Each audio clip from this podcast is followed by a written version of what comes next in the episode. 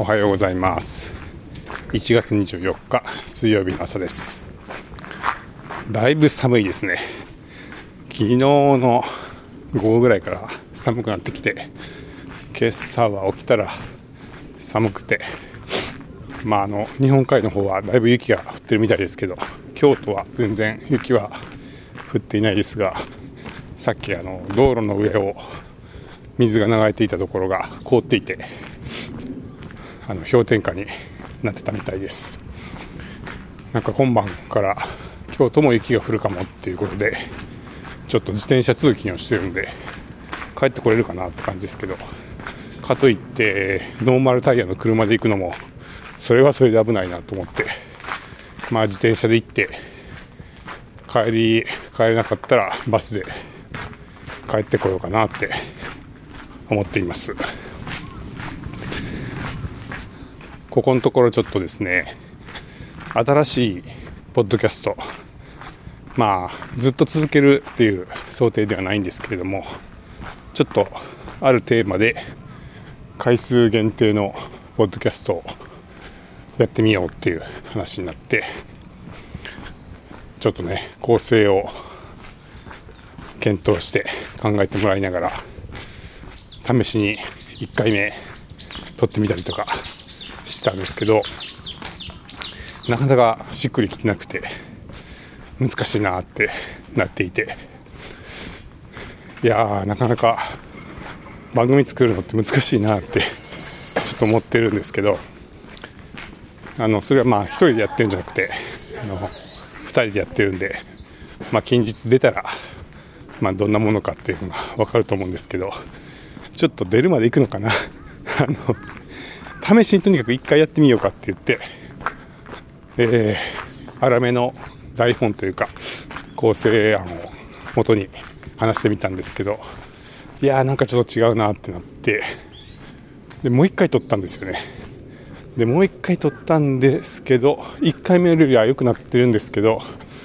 でもなんかどうなんだろうなこれっていうなっていて。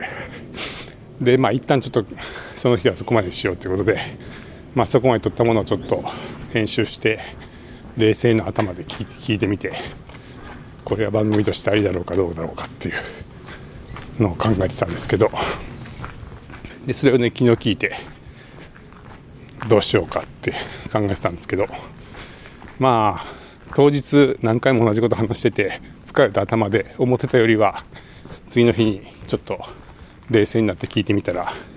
まあまだ聞ける内容ではあったんですけどにしてもちょっとまだしっくりきてなくていやここまでやったけどもう一回やり直しかなっていう感じもしてるんですけどね。まあちょっとあの中身を言わずに言ってるんで申し訳ないですけどまあ一個ねそれをやりながらちょっと思ったことがあってそれはあのポッドキャストって嘘が言えないなっていうことなんですよ。いや嘘が言えない。まあ嘘を言えないというよりも嘘を言うとすぐ分かるっていう。なんかそういうもんなんだなっていうのをすごい感じまして。えっていうのは、まあ、今回のコンテンツは音声でも撮るんですけどまあちょっとブログテキストでも、えー、記事にしてどっちかっていうと多分そのブログテキストの方が読まれることが多いだろうなって思ってるんですけどなんでまあたくさんの人にはブログが最初に目に留まって興味がある人は音声でも聞けますみたいな感じでどっちかっていうとあの視聴者数的には音声の方はサブになるだろうっていう想定なんですけど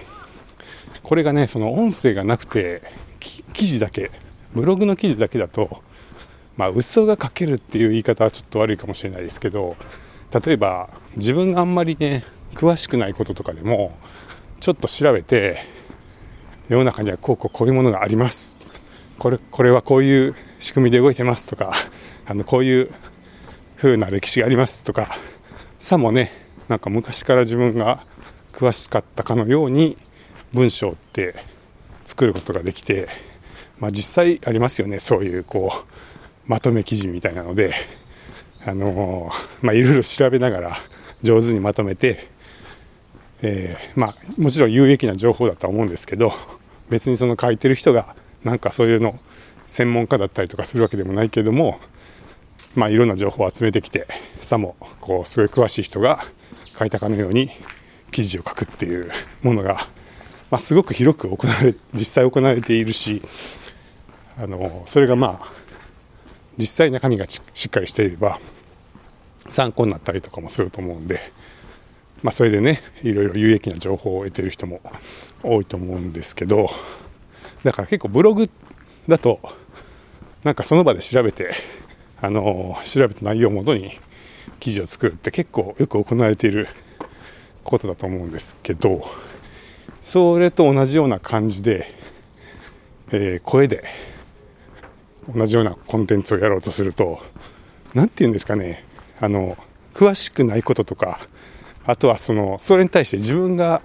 どれぐらいこう熱意を持って話せるかみたいなのがすぐバレるなって思って。だから自分があんまり使ったことがないものの使い方を説明する。例えばあんまり普段から使ったことがなかったサービスの使い方を紹介するとかそういうのってああなんか全然この人あの詳しくなさそうだなとかなんか特にすごいこのサービスこういいと思って言ってるわけじゃなさそうだなみたいなのがなんかすぐ声で わかるような気がして。うんでまあ普段ねあのポッドキャストのいいところはやっぱり情報だけじゃなくて感情が乗るところだって思思ってますしよくそういう話をしてますけど喋ってる人の気持ちが乗るのがやっぱり面白いところだと思うんですが、まあ、その気持ちが乗るっていうのの裏返しで気持ちが入ってないこともよくわかるっていう ことがやっぱりあるんだなっていうのをまあちょっとやり始めてみてすごい痛感して。いやだからまあなんかそこをね感情を消して本当にニュースっぽく読み読み上げるみたいな番組ももちろんあると思うんですけどまあそれはちょっとねなんか自分はあまり得意じゃないかなっていうあのプロのナレーターさんとかそういう方が